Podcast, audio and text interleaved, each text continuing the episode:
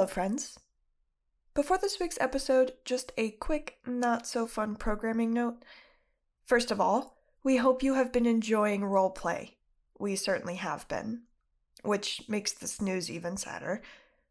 But after this week's episode, episode 3, we are taking a break from releasing episodes until the end of the year. Just to peel the curtain back a bit, this podcast is currently recorded across three different time zones. One of us lives in Chicago, two of us live in Indiana, and one of us is studying abroad in France until semester's end. The process of adapting to this remote recording setup has not been without its roadblocks. Some of these roadblocks are requiring hours upon hours of work behind the scenes to fix, which we decided is too much of a distraction from making the episodes as great and as polished as we want them to be. So, to be better safe than sorry, we are delaying any more full episode releases until the end of the year so that we can put in the work to ensure that the quality of these episodes is up to our standards. We're sorry this announcement is so last minute. If it helps, the decision was very last minute too. These are just the growing pains of a creative endeavor such as this, and the good news is that once we put in the work behind the scenes, it's going to be smooth sailing from here on out until Hebos, Eloise, and Cody graduate and or die.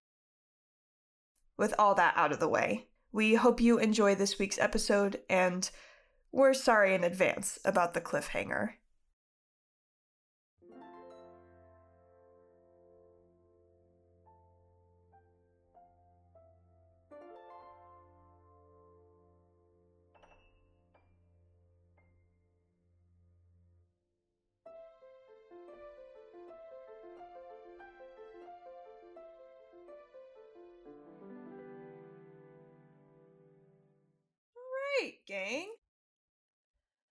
So, last we left off, Hebos and Cody had just gotten back to their uh, uh, dorm rooms after making their respective Quidditch teams. Eloise had made the intramural football team and headed back to her dorm as well. And that takes us into the beginning of week two. So, as we enter into week two, what is everybody up to? Um, you wake up Monday, it's breakfast time. Are you all at breakfast or do you think that you're in your rooms? Give me the lay of the land. What's up? Hebos is definitely at breakfast eating insane amounts of like sausage and eggs and bacon. Like questionable amounts of all of the above, even for a half giant. Like it's like a vacuum cleaner. Eloise is also at the Slytherin table. She's sitting with Cass, her friend. She's probably having some oatmeal, brown sugar, I would assume, Yeah. since that is also my favorite. Um, not really looking forward to a week of classes, but she will put her head down and do the work, and she's enjoying her time with Cass while she has it. Yeah. So, um, Eloise, um, why don't you give me a perception check as you're eating breakfast with Cass in the Great Hall? Okay. Okay. Let me know what you get. I got a 15. 15. Interesting. Yes. With a 15, you notice somebody who looks around your age. Um, he is a young human boy with dark hair, dark skin, um, and a uh, large nose, very, very scrawny.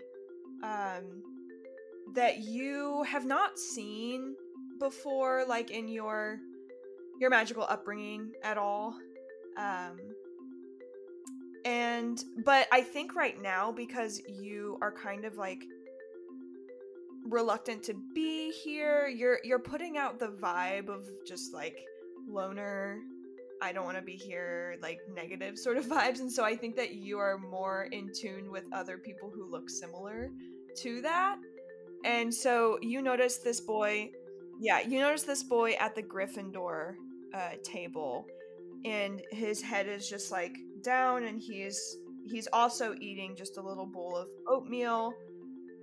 Um, and he actually looks up at you at the same time that you look up at him, and you make eye contact for just a second. Why don't you give me an insight check? Um, insight would be a nine. Uh, with a nine insight, he gives you a look that you just interpret as pure fear.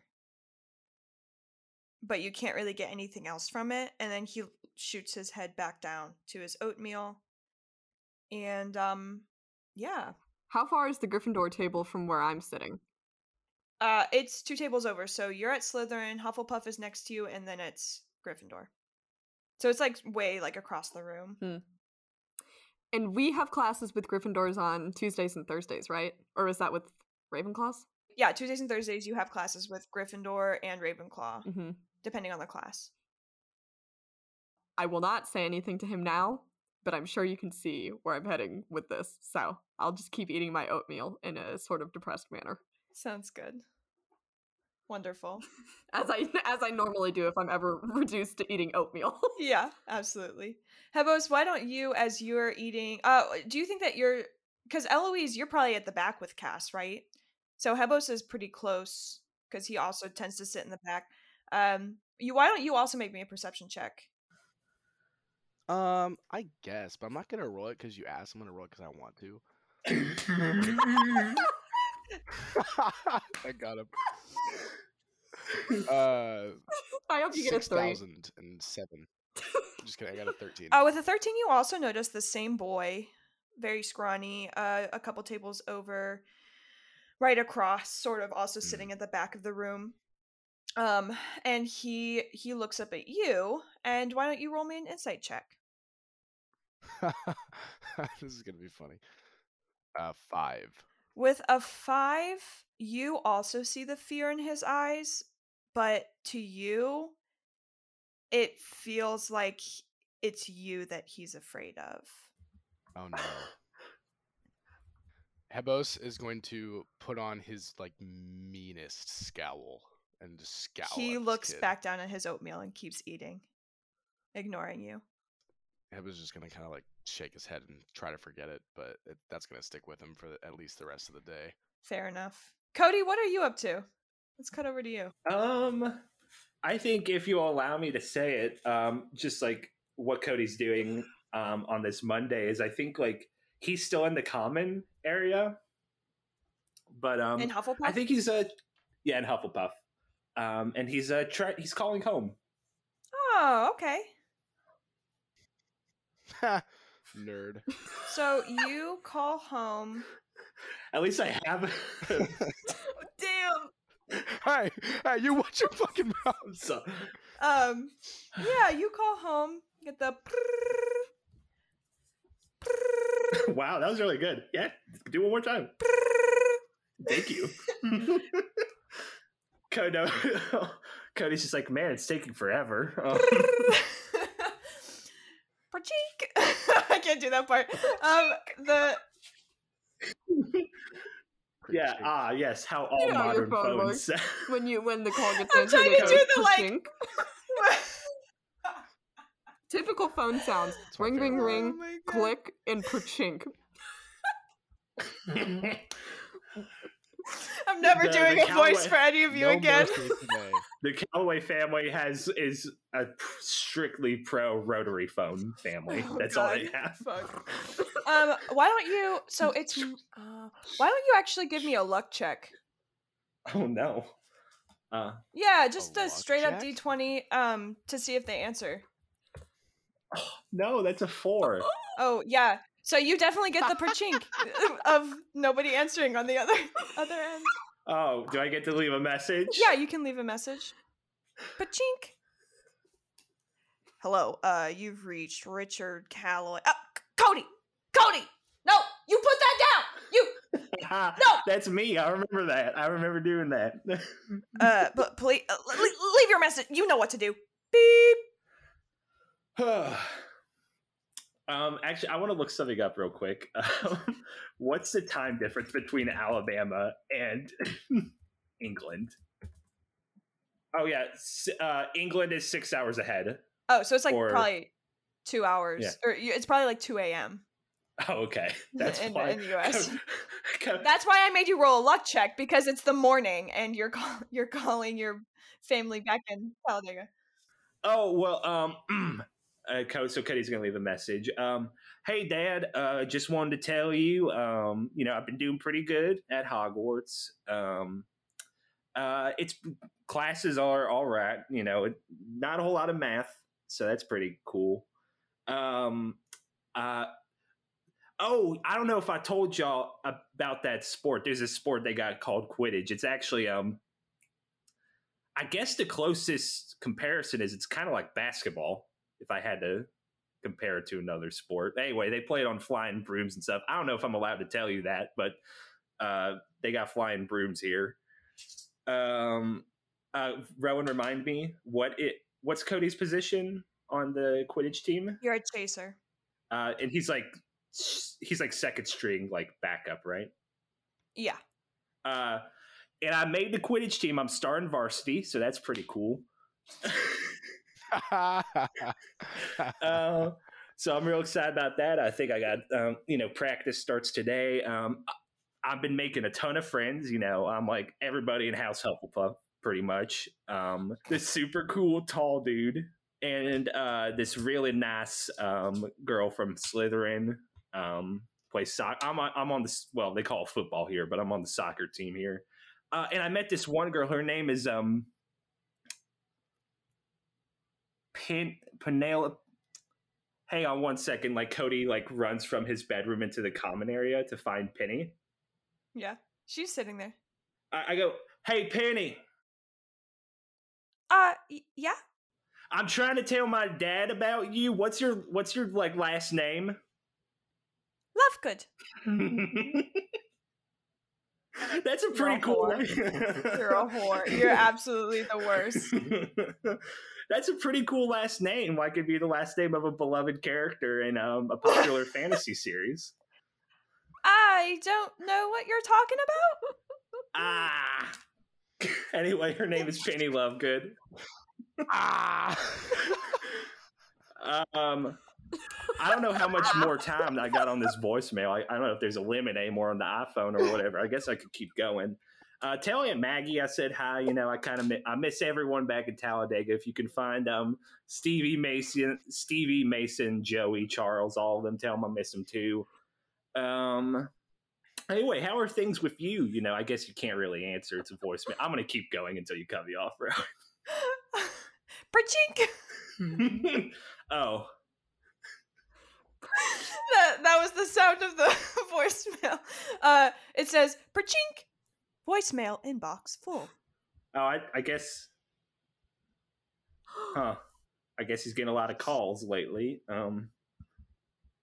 eh. And then it goes So boop, boop, boop, and the the call ends. Ah, the boop boop boop. That's a phone sound I do recognize. Cut. Boop boop boop. Yeah, because I be ending Yeah. calls left and right. Nobody ever talked to me. You have to use phone sounds I know. What is perchink? Uh. this um. Yeah, so I think uh, Cody um is gonna go to breakfast then after the phone call. Cool. Yeah. So you go to breakfast. Do I uh, notice sort this of- dashing young man that everyone else has? Um. Well, you're you're coming in a bit late. He's You eleven. give me eleven and dashing. Dashing isn't like a statement on. It's doesn't dashing doesn't mean attractive, does it? Do I okay? Oh, mysterious is better. Do I notice this mysterious young man that everyone else has? Yeah. Uh, it's gonna be a bit of a higher DC perception check for you because you are coming in late for breakfast. Um. Breakfast is still going on. You're not going to be late for class or anything. But yeah, uh, go ahead and give me a perception check. I got another four. You do not notice this young boy. Uh you do you you walked down with Penny to to the Great Hall for breakfast. hmm Um uh Penny actually turns to you and she says, "Um, do you see that?" Uh, can I, I, I? Is she pointing somewhere? Can I look where she's pointing? She's pointing sort of in between uh the far two tables, the Ravenclaw and Gryffindor table. Oh, I, I guess everybody I know is um in either Hufflepuff or Slytherin. I sort of forget about the other two houses sometimes. Um, no, I don't see anybody. It- Oh. What What am I looking for? I I I just I I noticed um that young Gryffindor boy, he's wearing Gryffindor colors, just walked over to the Ravenclaw table. It's just a little weird. Um I don't I I Yeah. suppose it's not that weird. We could we could be friends Yeah. with people from other houses. And we could or- totally. Yeah, I, I, let's let's go sit down. She looks like a little bit she looks a little bit like uncomfortable and fidgety, which is like very Okay. abnormal for Penny. Um in the in this like short amount of time that you've known her. Um, Cody probably doesn't make anything of it. Cody's going like, "Well, yeah, we could totally sit at the other tables. I mean, they want us to. It's that I'm choosing not to sit, you know, with the people I know at the other tables. Oh, do you do you know people from other houses already? Sure, yeah. Uh, where do you want to sit today, Penny? Quickly changing the subject. I was just gonna go sit in my normal spot at the front. Uh, Do you want to come with me, or or do you want to sit with your other friends? Oh hell yeah, yeah. Oh no, they. I, I, I'm. Let's go. um, I think Cody. What he's also been doing is like the Hufflepuff kids that sit around where Penny sits. He's been like teaching them Fortnite at like breakfast, lunch, and dinner. Oh, absolutely.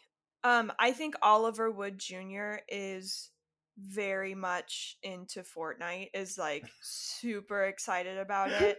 Um, I think Olive often eh, sort of she she'll come over and sort of roll her eyes like she doesn't care, but then she'll just stay and watch.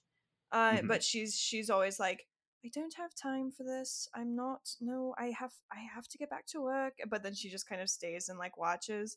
Um, and yeah, there are a few other others that are in your year as well. But yeah, yeah, you teach your fellow Hufflepuffs Fortnite, and then we go into our classes, our first classes of the day. Um, Me lucky charms. Charms, I believe. right? yeah. So I did. That's what it sounds like. Roleplay would like to apologize to the Irish community. So you all go into charms. Uh, Hufflepuff and Slytherin have this class together. Where do you all sit? In your normal spots in the back and the front? Definitely in the back, like left corner. Normal spots. Cat Yeah. probably found his way there too. Yeah, for sure. I was going to say something about how like Cody has moved to the table next to where Hebos always sits or something. nah, Cody's up in front with Penny. Nerd. Okay.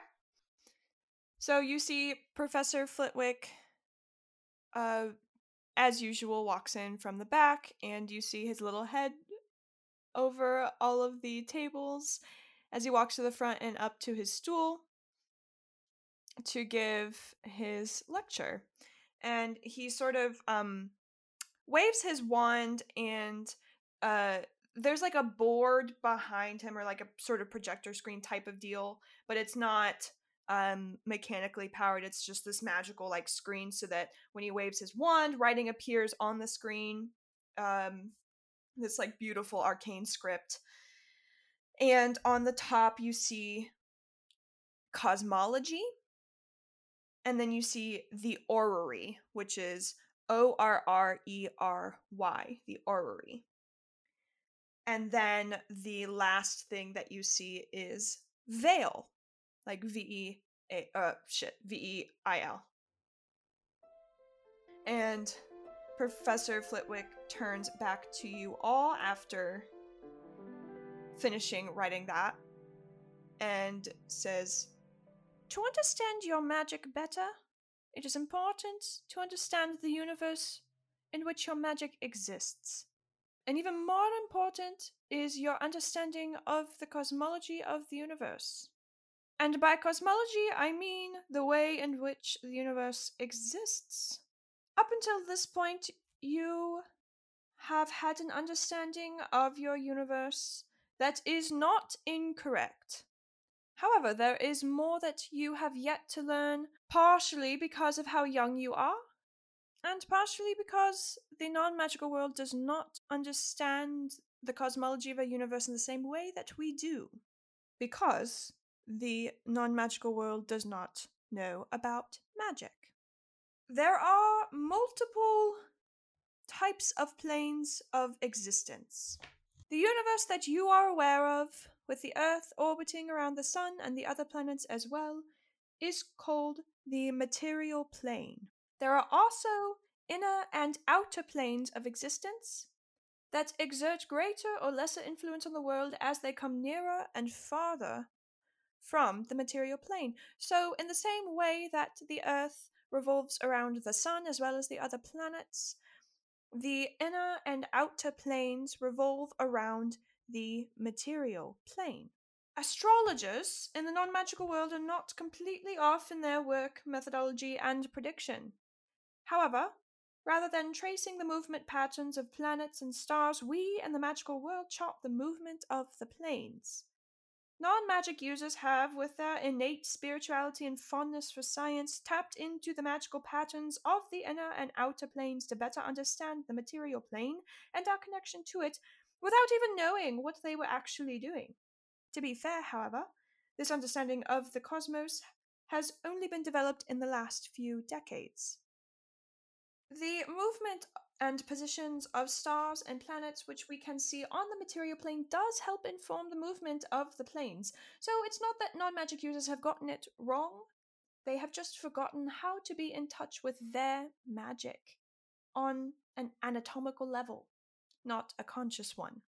He looks out to an absolutely blank faced classroom of 11 year olds who have absolutely no idea what he's saying and says, This is a lecture that you will receive at the beginning of every year. So if it seems a bit overwhelming or confusing, don't worry, you'll hear it again next year, and eventually, hopefully, it will stick. oh, thank God. Uh, Hebos' like forehead just like falls on his desk. Splits the table. Boom. Like, it doesn't. He doesn't like slip and fall. He just fucking bashes his head against his desk.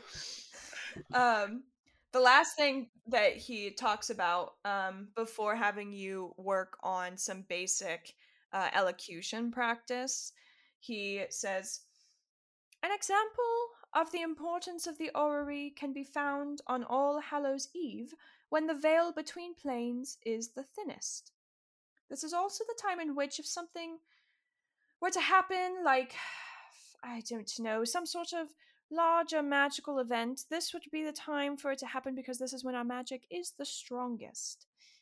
So, as you can see, it is very important for us to understand where the planes are in their cycle and how close they are to the material plane.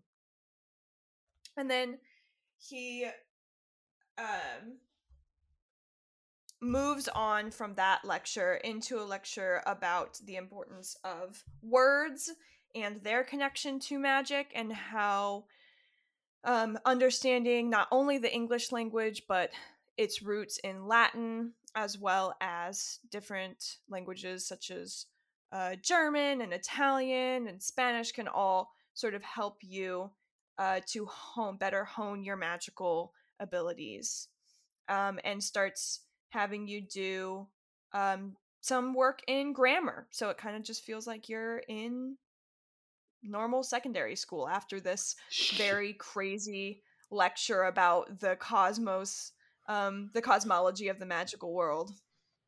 After he talks about like the cosmology of the um, magic world, like on the way out, Cody whispers to Penny, "I'm an Aquarius. What are you?" What? Oh my god. It's like, do you have co-star?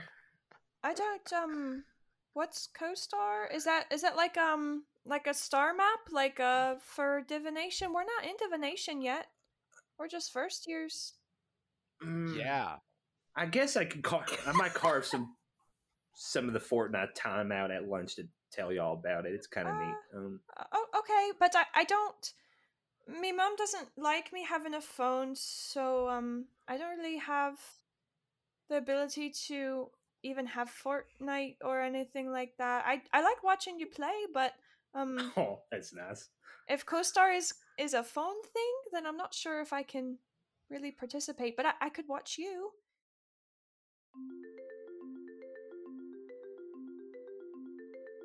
so you go so you go to transfiguration and then you go to lunch um and then after that is defense against the dark arts is there anything that you would like to do at lunch before we jump into your defense against the dark arts class where your homework is due Yeah, at lunch, Hebos wants to cast out his occlumency, or at least try, and just kind of on a whim. Cool. Um, why don't you give me a straight up whiz? Blah, I almost said wisma.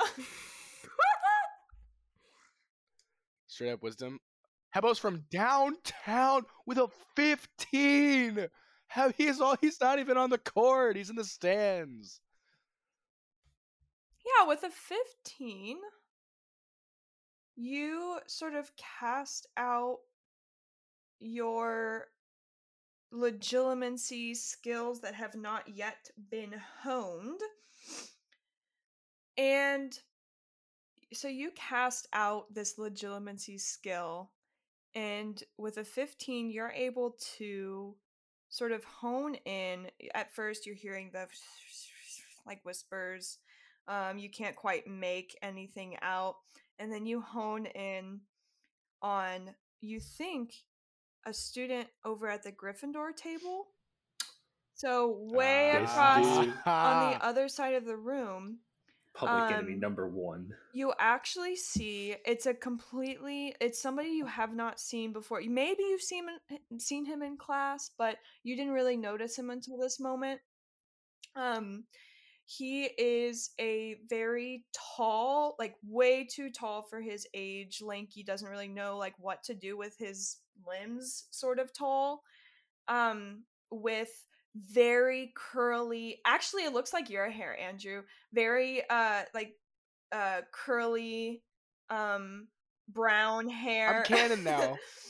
um and a uh, long nose and very sharp jawline very like very much like like Never mind. uh, not canon. It's not me. as if he grew like physically before he was even ready for it um Damn, tough break. and so you're pretty sure it's coming from this kid Yeah. um who you uh, vaguely remember seeing in a few classes so you think that he's probably in your year um and y- at first you just hear the whispers and then you notice that he is wearing um AirPods and then you just hear uh and when I wake up, I recognize you looking at me for the pay cut. Oh, I must have been no, looking at you yeah. for the face down. Is this From like like 11 even boom with the face down. Uh, No. and let me tell you about my life. Painkillers only put me in the twilight, and then it just keeps going. Um, Hebos is like, yo. But it's not- it's like- it's not in Kendrick's voice; it's like in his own voice, uh, like that he's hearing it, right? So it's like he, Oh, in his brain, he's like spitting mad bars, Dude, th- this dude is um, actually going off. Wow. Um, and that's yeah, that's what you get with the Heb- fifteen. Hebos is just kind of impressed. I think he's like, I mean, he he doesn't know the song. He's but- probably never heard rap before. No, he he he is. Hebos is very intrigued. He's like, oh, I, he's like, I know. He's like, he can tell it's music. I had no idea you could talk so He's fast. like, I was gonna, yeah. So He- Heb is definitely making a, a mental note. He- Heb is making a, a a mental note to to follow up to follow up on that. Yeah. Riding around in a over? If I see ops, it's over.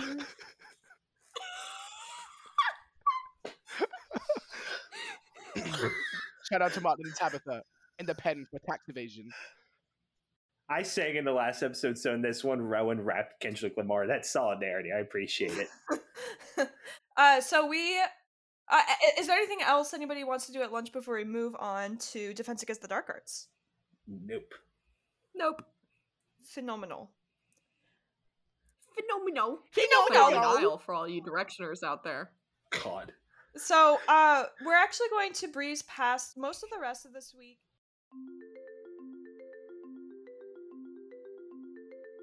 Hi, friends. Rowan here. Just popping in to explain that in this section, we actually used an older mechanic which we are not using anymore. So we've cut that part out, but we're going to be giving you a basic understanding of how everybody's weeks went. The other thing that you will hear me mention a lot in this episode is the kids' homework assignment for Professor Lupin's Defense Against the Dark Arts class. That is available in the episode description if you would like to look at what the kids answered so that you can have a better understanding of how each kid understands their magic. All right, back to the show.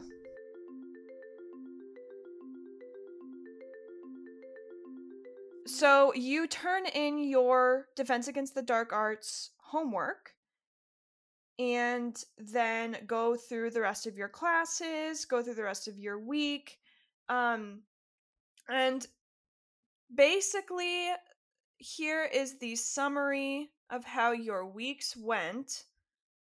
Uh, Cody, you had a pretty stellar first, not first, like second week, first and second week of school. Like, you're doing really well in your classes. You're picking up this magic thing really well. I think probably because um you were so excited to like come here and like you immediately hopped on board with this like whole magic thing. You just like are picking it up really well. Hebos, mm-hmm. you're like kind of middling. You're like I don't really care. Like um so you're funny. you're doing okay. Some classes are better than others. You're just you're just kind of there. You're just like going through it. Eloise, you are having a rough time. Um you did not roll well, unfortunately, and I think probably because um, you don't really want to be here in the first place. Um, you're like really resistant to your magic, and so your magic is not responding well to you either because you're not accepting of it. Um, so as we go into the second weekend, um, how is everybody feeling? Everything's coming up Calloway. Honestly. Yeah. Um, Hebos is still kind of just pretty apathetic about it all. He doesn't he doesn't really feel one way or the other. He's pretty mid. Eloise, I think, has that um sort of, you know, high achieving perfectionist child syndrome where even though she this is the one academic area she does not want to do well in because she doesn't want to have any magical prowess. She wants to be a squib and let her powers wither. She still cannot detach that feeling of feeling like a failure because she is not doing well in her classes. Ah. She would rather have this natural aptitude for it and abandon it than just suck the way she's doing. Mm. It's like yeah. Man, it's a good thing. It's a good thing that you grow out of that after childhood.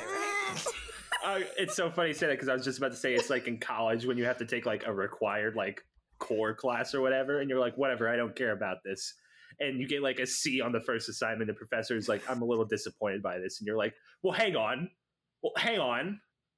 Uh, Fantastic. Yeah, so that's how Eloise is feeling. Cody's on top of the world, Hebos so is mid. mid. and Eloise is struggling. Um, so then the second weekend, uh, Oliver Wood Jr. has asked you, Cody, f- to come and have some private lessons um, in Quidditch. Eloise, you have soccer practice. Hebos, uh, you you have Quidditch practice, but you just like you go to it and then you come back and um, it's a little bit earlier on so um, you have some time to just hang out um, so let's go. Let's go to uh, the private lessons with with Oliver Wood Jr. first. I think um, the um, the thing that Cody has been able to really, you know, um, embrace with Quidditch that I, Kellen, could never is he has zero fear of falling. Like nothing about the heights is like fazing him, which is like psychotic to me. But um, because Quidditch, correct me if I'm wrong, they're like They're high. Up Yeah, there. they're super. yeah, it's like a good fifty feet in the air. yeah, isn't it? yeah. Um, the the good news is that with the safety precautions put in place now, you all have feather fall on you whenever you're in the air. I can't believe that you added that. By the way, like it's so stupid in the original series. They're like they just had to hope a professor was quick enough to. Yeah. Insane. It's fine. I'm fixing J.K. Rowling's world. I'm not. I'm I'm I'm not mad about it. Um. yeah, but uh, Cody is like he again. It's kind of like so- like um his soccer tryout. He lacks a lot of like the finesse and like Yeah. technique, but like in just pure hustle. Yeah, for sure. Um, I think so. He explains the quaffle and the bludger and the the sort of rules of the game. Um, how it is kind of similar to basketball, except instead of dribbling, you're just like holding the ball and you're like up in the air. You're trying to knock the ball out of each other's hands, and um, that that's sort of what the chaser does. Except in your case, um, he explains. I just really think that uh, with your speed and your size, um, that you would make a perfect seeker, but we don't really have the seeker as an option anymore. So, um, you are a chaser, and we will have you doing the job that the chaser does. However, um, whenever I have you playing in this first game, I am gonna have you really focus on the seeking part of it, if that is all right with you. Yes, if you have the ball, go for the goal, but we're gonna practice with the snitch for a bit. Um, and he like Cool, cool. lets the snitch out, and you do some practicing with that. Can I roll to see how I do? Yeah, yeah. Why don't you give me um uh some dexterity checks? Okay, I got a seven. Ugh. Uh, yeah. With the seven, you are The snitch is Not- giving the runaround. The snitch is yeah it's it is the the snitch is not is like really on its a game and you're still learning the game so Yeah. you're like not doing But it- great but Cody's you're working hard yeah, like also like super like overconfident and cocky. Like he's probably trying to like stand on his broom like it's a surfboard. Like he doesn't he keeps like going to do that, but like he stops himself like halfway every time. yeah for sure yeah so you go through that practice and then afterwards you um you have soccer not soccer you have football practice with um with eloise. And you uh ginny dursley is taking you um is taking you through some basic drills is teaching those of you who are new how to even play um trying to sort of figure out what your positions are going to be. And then uh and cass i think uh hold on let me just cass is doing pretty well um with yeah is doing pretty well. He knows the game um and so he's like running these drills. At one point towards the end of your practice um cass accidentally pops one of the balls. Oh no. And why don't cody and eloise why don't you both give me some or a uh, uh perception check 13. 17. Uh, so Cody and Eloise, you both notice that there are two boys that are in most of your classes. They're in um House Slytherin. So Eloise, you have all of your classes with these two kids. Um, and in class, they never pay attention. They're always like sort of in the back, close to you, and they're like pushing each other around and like pranking each other, whatever, not really paying attention. And um, that I think Eloise probably you you blame them already um for like not being able to pay attention in class even though you don't care, right? Um and you notice that they are like laughing and whispering and like pointing at Cass and Cody. You also notice that they keep pointing at you too. So it's not just Cass. They're also they seem to be laughing at you. uh, Cody sw- sw- swallows hard, you know, trying to maintain his composure. Um, and uh, tries to ignore it, but he's not going. He's going to remember it. Do I also notice that they're pointing at Cody, or do I only notice that they're pointing at Cass? You only notice Cass. Okay. Um, I does do does do I notice if Cass notices? He definitely does. Um, I'm still gonna like try and act like I don't see anything from those two bitches and sort of be like, hey Cass, why don't we run our drills over on this side? There's a lot less people anyway, and I know you'll be able to stretch your legs better over there and sort of um, push them over to a different end of the field away from them. Yeah, he uh like lifts his his front hoof and uh rips the ball out of it and kind of tosses it to the side. And uh kind of like angrily like wipes a tear away and is like yeah, that's that's fine. Let's go. Let, let's go over there. Head over to the other side. Let's cut over to Hebos. Um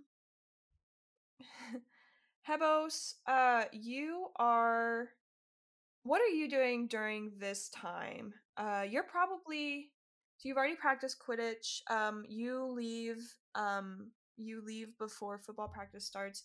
So you have some time um before people start filing into the Slytherin common room. You have like most of the common room to yourself at this point.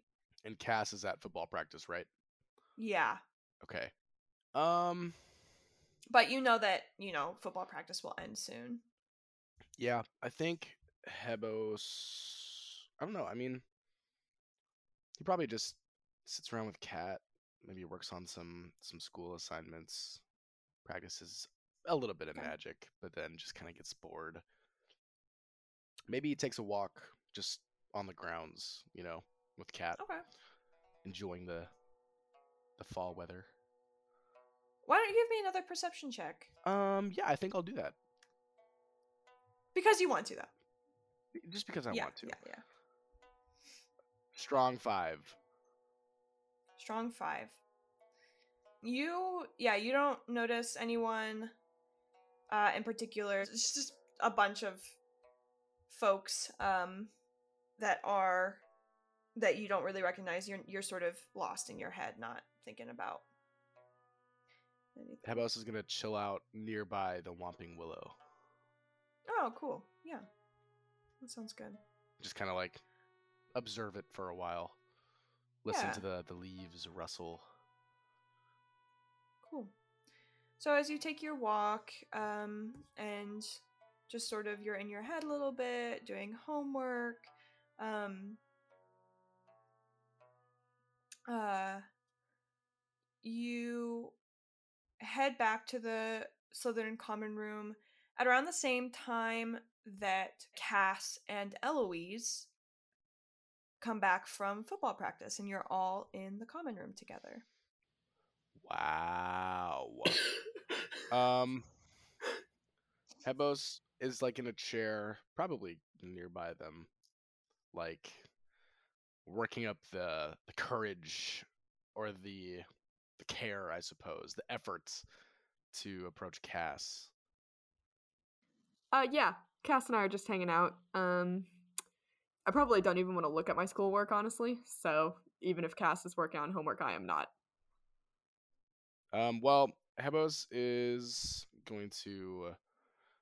Uh, d- does he notice anything about Cass and Eloise? Like, I don't know, anything different or something? Uh, yeah, you can roll me an insight check Okay,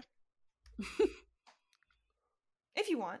toss up a, a saucy little little seven. I with a with a seven, they just look like tired, like they've been out doing athletic things. Sick. Um,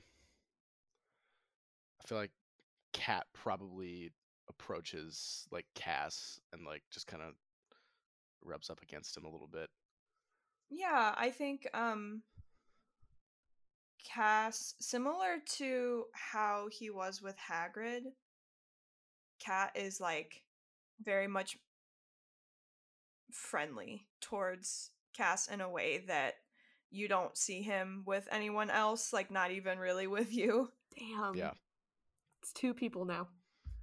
And Cass is like Cass is like, "Oh, um well, hello, little one." um and then looks up at you sort of wide-eyed. Um like I I'm not I'm not sure what I'm supposed to be doing here. Um like are you going to yell at me if I pick this cat up, but I really want to pick this cat up? Yeah. Uh, Hebos is just gonna like kind of shake his head like with a a tiny smile on his face, and he's gonna say, "Looks like he likes you more than me. Makes it two now." Um, I think at that point, Cat straight up just jumps on to Cass's back, Uh, um, and yeah. like curls up into a little circle, and is just like a little sleeping circle on Cass's horseback. nice. Yeah. Hebos is gonna say, he's, "Well, I guess he's just gonna kind of like, kind of harumph like." We've got some kachinks and some harumps in this episode. Yep. For harumph. Beep beep. Harumph, harumph, harumph. Cassian uh kind of uh, sniffs and, and looks at Eloise and is like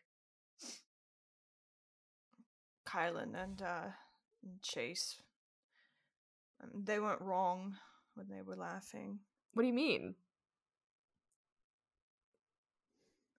I- I mean, I'm I'm just like like I, I popped the ball and I eh, I just feel like I'm too big. I don't really belong anywhere.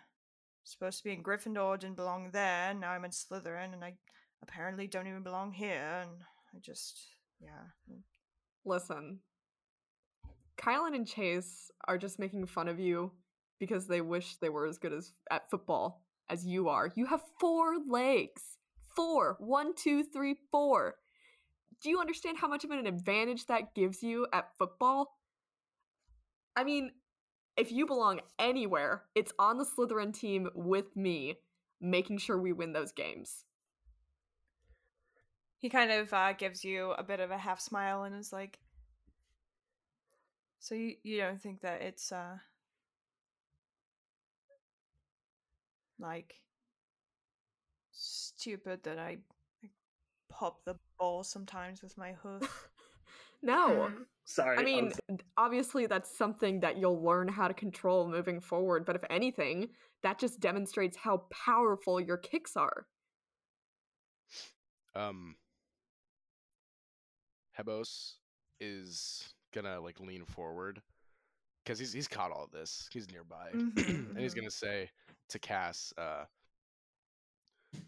"People don't like to confront what they don't understand. It says more about them than it does about you. Personally, I think you're all right, and screw Gryffindor anyway, right?" He's like, "Yeah, they they're not good enough for me anyway." yeah. Exactly. and if those kids have a problem, then I might have something to say about it. Eloise, Eloise, up until this point, was looking at Hebos kind of like smiling sort of proudly. But the second that Hebos says that, her smile kind of turns a little confused and concerned.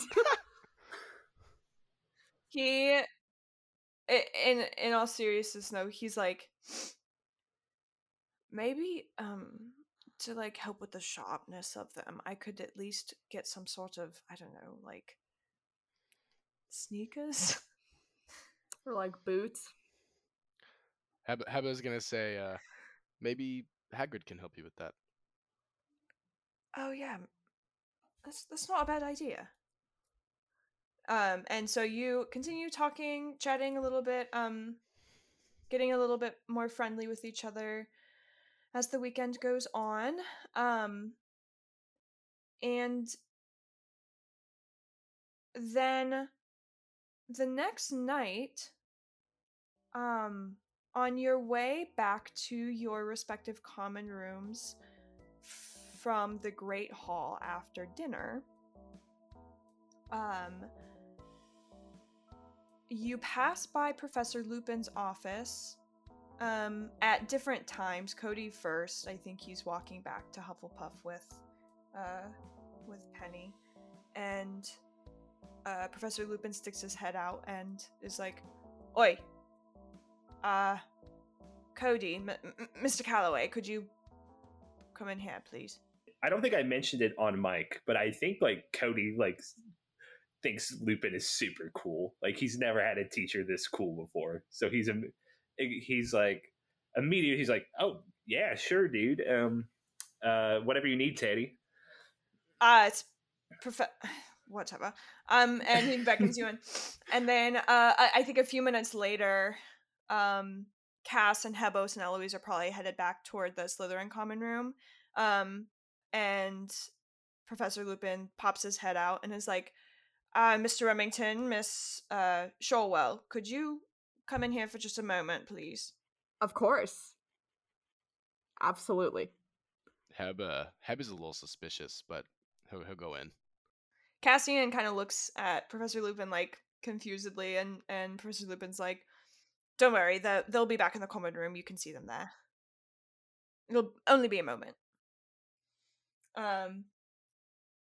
So he, you walk in Hebos and Eloise, and you find Cody already sitting with his leg bouncing in one of the chairs across from, uh, Lupin's desk. Dale is skittering around. Yeah, Dale skittering around the. Fucking Dale. and I keep you know I keep going like I keep going heel, heel, heel. and it's doing absolutely nothing. just like, Like hiss it every that- time you say heel. Every time you Yeah, say heel, there's- he's just like he looks at you like "fuck you" and hisses and just like keeps like skittering around.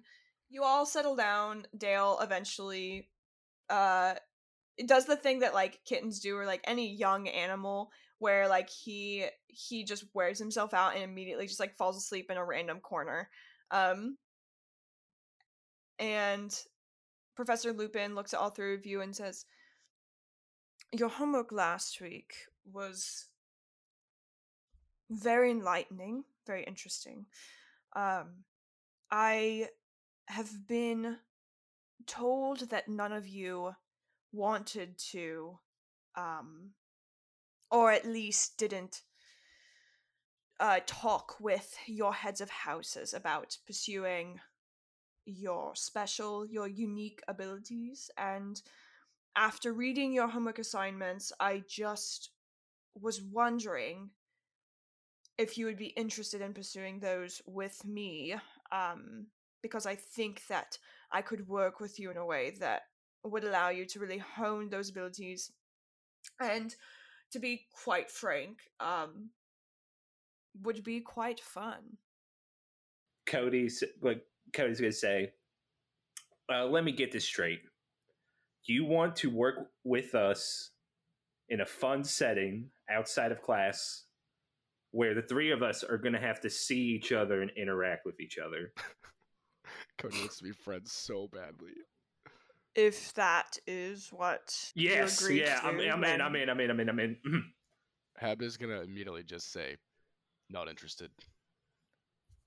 Oh, all right. Come Um, on. Eloise.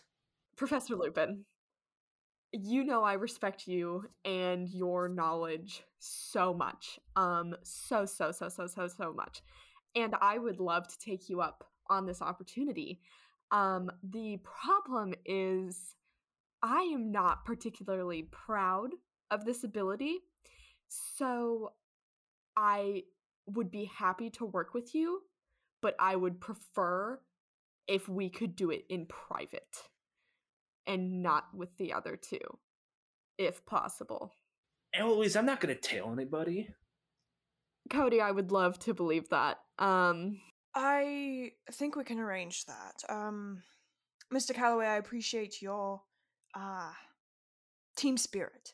However, if Eloise would prefer to take these lessons on her own, then um, that is absolutely something that we can arrange. Um, of course, Eloise, we will need to have um, uh, them either recorded um, in some in some sort of way or have another adult there just for uh, appropriateness sake for professional sake but um, rest assured um, th- it, it will be another adult another professor that is uh, trusted um, so that you do not have to worry about um, your parents uh, that is something that we can we can absolutely work with you on um, uh, Mr. Remington, if you change your mind, my door is always open.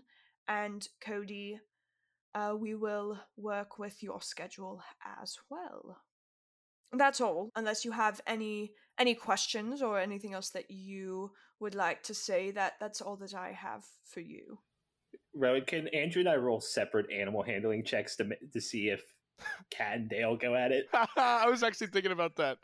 Yeah, yeah. Why don't you do that? What's my? I have um Ten. minus. no, I have minus one. For But this. also, as soon as Lupin like says that's all I have, Heb is just gonna get up and walk out. Fantastic. What'd you get, Cody? Oh, we both got We- tens. They're we chilling. They're they passed the vibe check. Um, so with two tens, I think uh Hebos, as you stand up to leave, you actually notice because you hadn't really been paying attention for Cat um that whole time. As you leave, you notice that Dale and um Cat are actually curled up next to each other in the corner. They had because Dale had worn himself out and Cat is just always tired. So they were just they're just like sleeping next to each other, sort of cuddled up. Cody like grabs he- Hebos's robe, like arm tugging. He's like, "They're friends. Look at them. Come on, you gotta do it." We Oh man. Okay. Yeah. Uh, after when Cody does that, Heb is just gonna like get this deep frown on his face, and he's just gonna shake his head and walk out. I think it's deeply upsetting to Cody that the people he desperately wants to be friends with also have cool abilities, and he can't, and he doesn't know what they are. Yeah. So he's like, he's in the back of his mind, he's like, "Oh, I'm for sure that Hebos has like Wolverine claws or something."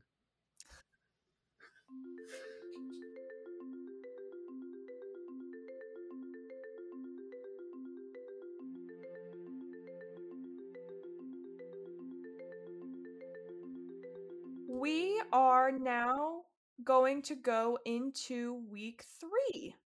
So you finish up the weekend. Um, Saturday night is when Lupin called you into his office.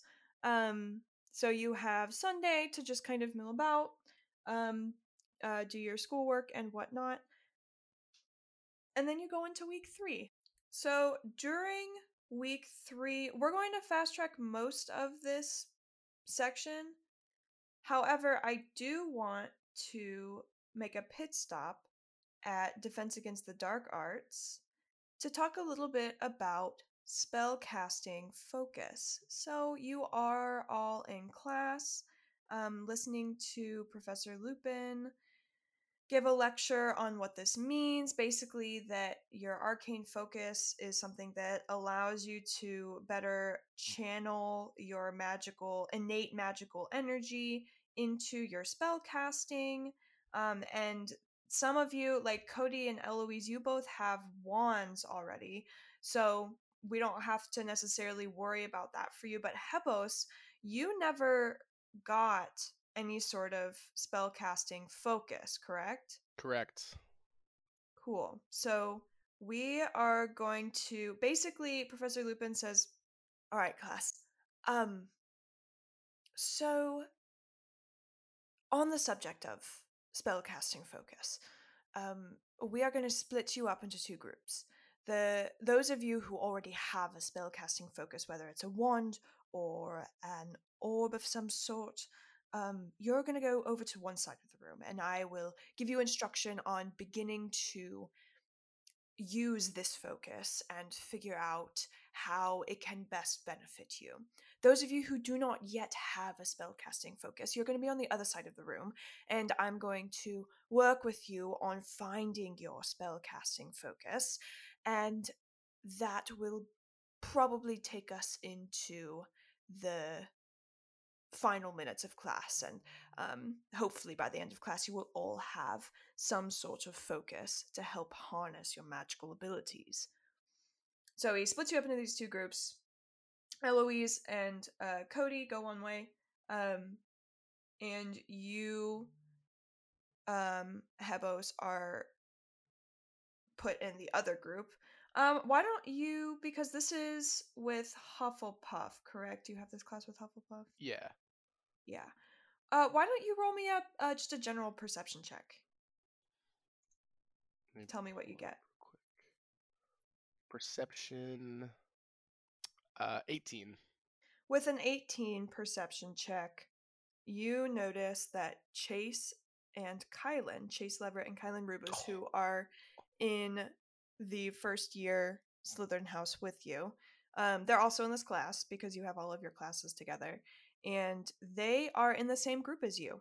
They also don't have spellcasting focuses, and um, they're they look like they're just not really paying attention, doing the same sort of thing that they do in all of in all of your classes where they're just like pushing each other around and joking and very much class clown like um borderline too physical with each other sort of 11 year old boys just like wrestling These guys suck, but that's exactly how I was when I was eleven.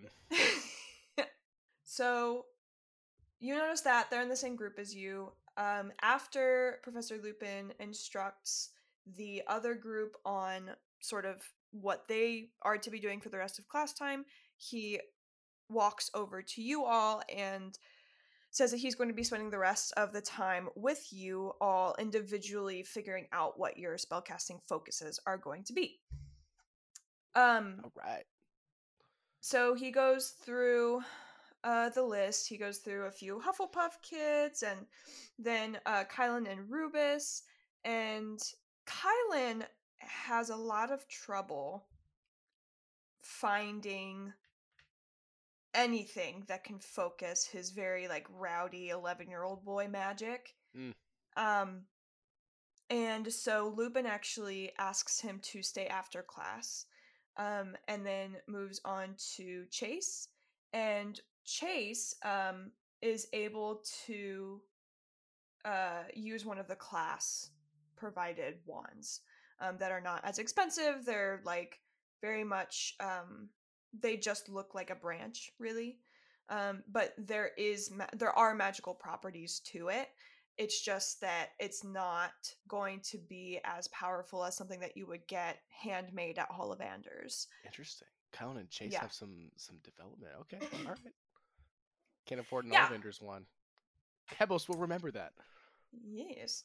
Um, and then he moves on to you, and you are the last one. Um, everybody else has moved over to the other group to work on their their projects to sort of hone their abilities with their spellcasting focuses, arcane focuses. Naturally. Um, naturally. Yeah. Hebos uh, has and- and uh Ky- Kylan um is like sort of just standing off to the side pouting just uh, like Ooh, woe is trying me. to- yeah exactly yeah Poor Um, guy. and Professor Lupin walks up to you and he's like I wanted to save you for last because of your homework assignment that you provided. Um, I think that your arcane focus might be a bit different than everyone else's, which I am expecting. And I want you to tap into that. Imagine that tree, imagine the roots, imagine the wind flowing through its branches. Close your eyes for me, hold out your hand, and really tap into that powerful source of magic. And Hebos, I'm gonna need you to roll me um Arcana, actually. 17. Amazing. Wow. With a 17, you close your eyes And what what do you think Hebos is feeling in this moment? Hebos hasn't really ever confronted like his magic as a whole or really at all before. So he's a, he's a little nervous. Um and he doesn't really know how he feels about Lupin yet as a professor. He kind of seems like a little too like I don't know, just kind of I don't want to say like too friendly because he's really not friendly, but he seems like too like down for it, you know. So Hebos is kind of like eh, I don't know about this guy, but whatever. So yeah, he'll he'll close his eyes and he'll hold his hand out and he'll he'll focus on the tree, the the storm clouds like overhead and everything. Yeah, he'll just he'll take a deep breath Great. and he'll he'll search.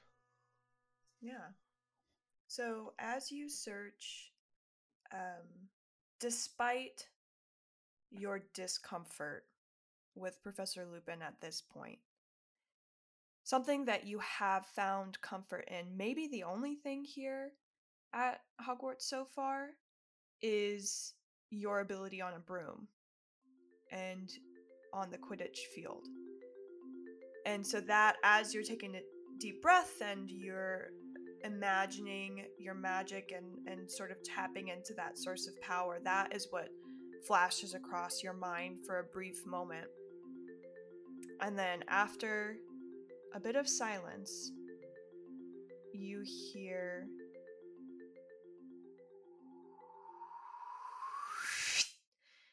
and you open your eyes and in your hand is your broomstick for Quidditch.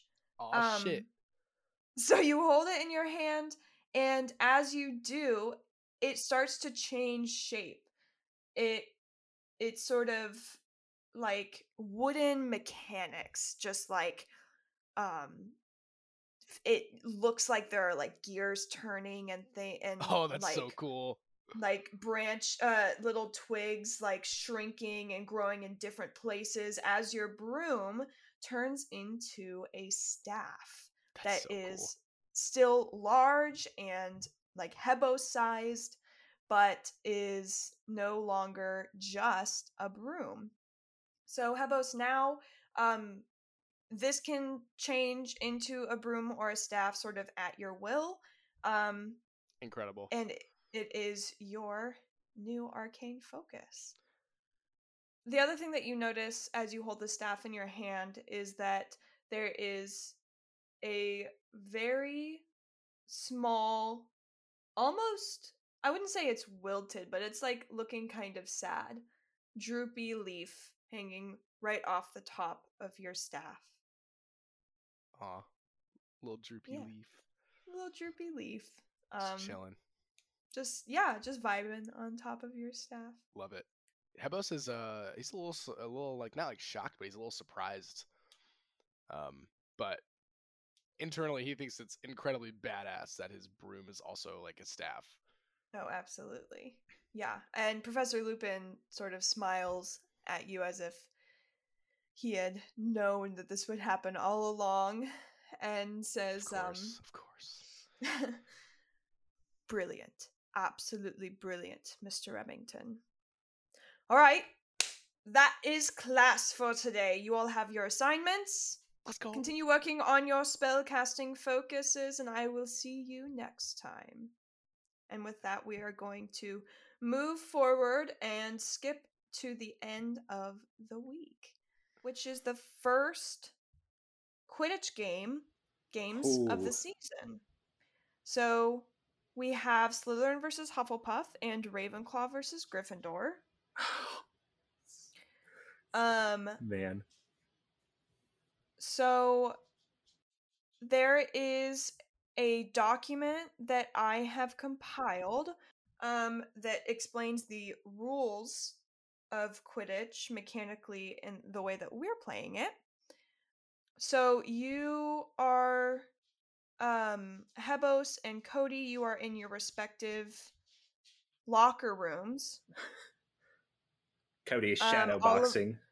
yeah oliver wood is sort of giving you all a speech um talking about like this is the first game of the season, and I'm just really proud already of the work that ha- uh, has been put in here. Uh, excited for the season ahead.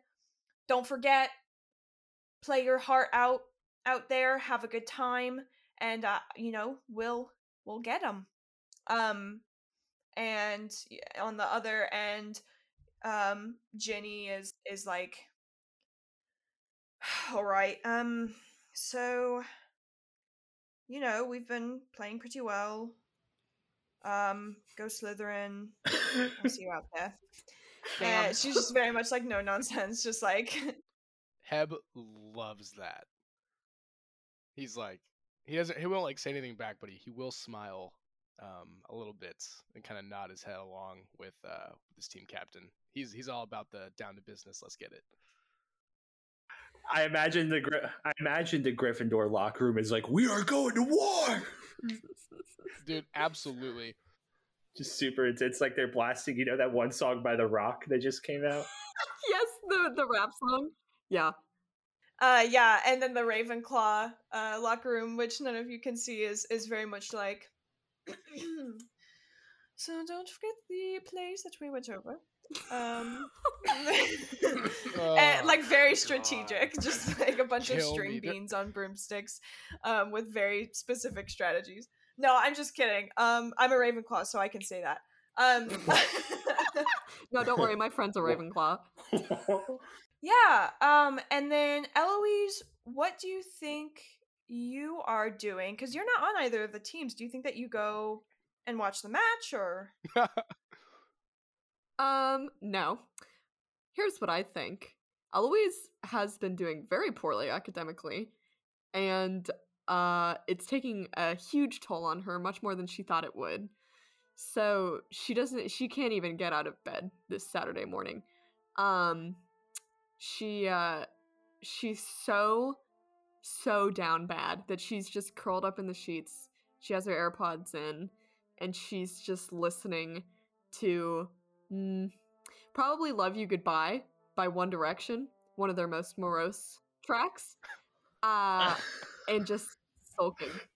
Why do you always turn into Patrick Bateman like American Psycho whenever you talk about One Direction? She's listening to Love You Goodbye and Oh, she's just just just like comatose on her uh on Great. her bed. Comatose but awake. yeah. awesome? Um, Catatonic, that's the word I was looking for. catatonic.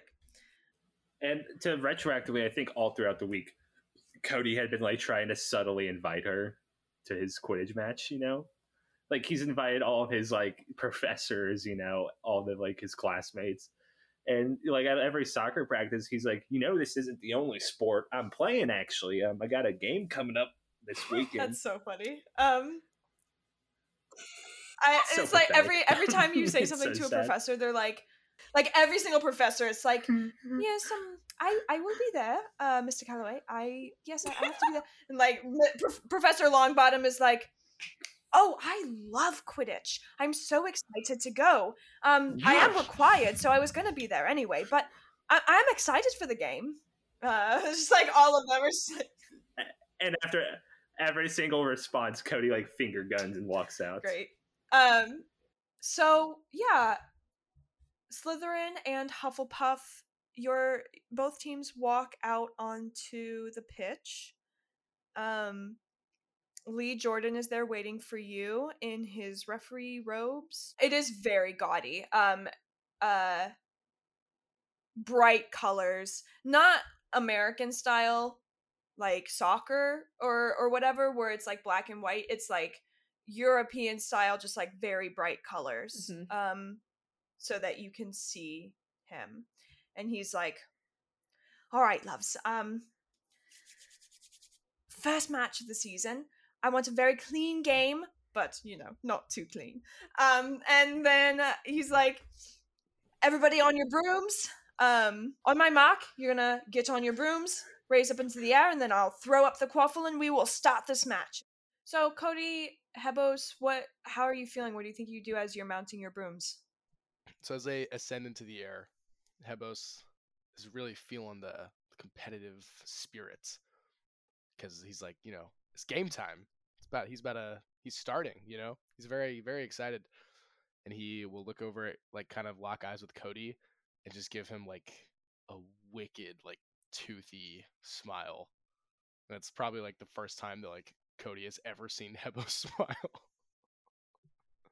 but it's it's not friendly. um, Cody, upon seeing Hebo smile for maybe the first time ever, is absolutely terrified. like this puts the fear of God in him. It's just went from like being super excited and fun Quidditch game to like, oh my god, I'm, I'm this is survival of the fittest. I have to play.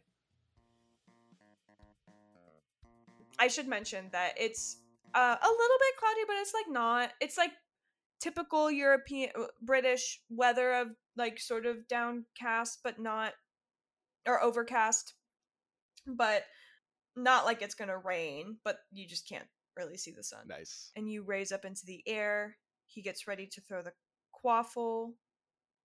Three, two, one. Crash! All of a sudden, with a crack of thunder, you see a ghost in the middle of the pitch facing you, Cody. Uh, He seems confused and agitated and he keeps glitching almost. Um like fading in and out, sort of like in Supernatural. Whenever they have ghosts, it's that a show I've seen. Yeah. Yeah, for sure. Yeah.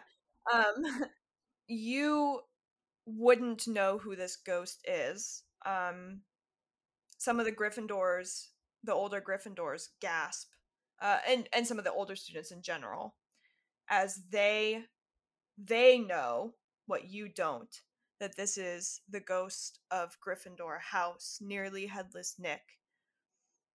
Pops into the field, looking confused and agitated and glitching, and says, Please help. And then, with another crack, Oh no. he disappears. Uh, And that is where we're going to end our session. I'm traumatized. I need. yeah. yeah. I'm I'm forever changed. I am not the same person I was. This has been episode 3 of Roleplay Settling In, part of Year 1 and the Spark of Adama, an all new original adventure set in the magical world of Harry Potter. Roleplay is DM'd by me, Rowan O'Connor, and features Andrew Len as Hebos Remington, Rachel Johnson as Eloise Ann Shorewell, and Kellen Cremines as Cody Calloway. Thank you so much for listening. Be sure to follow our social media account at RoleplayPod on Instagram to get updates and other bits about the show. Also, if you've enjoyed these first few episodes, please leave a positive review or tell someone else about the show. It's not much, but it goes a long way in helping us grow in this early stage of the show's life. Thanks again for listening. Our next episode will be released in December. Until then, remember trans rights are human rights, and JK Rowling can eat shit. Take care, and we'll see y'all in December.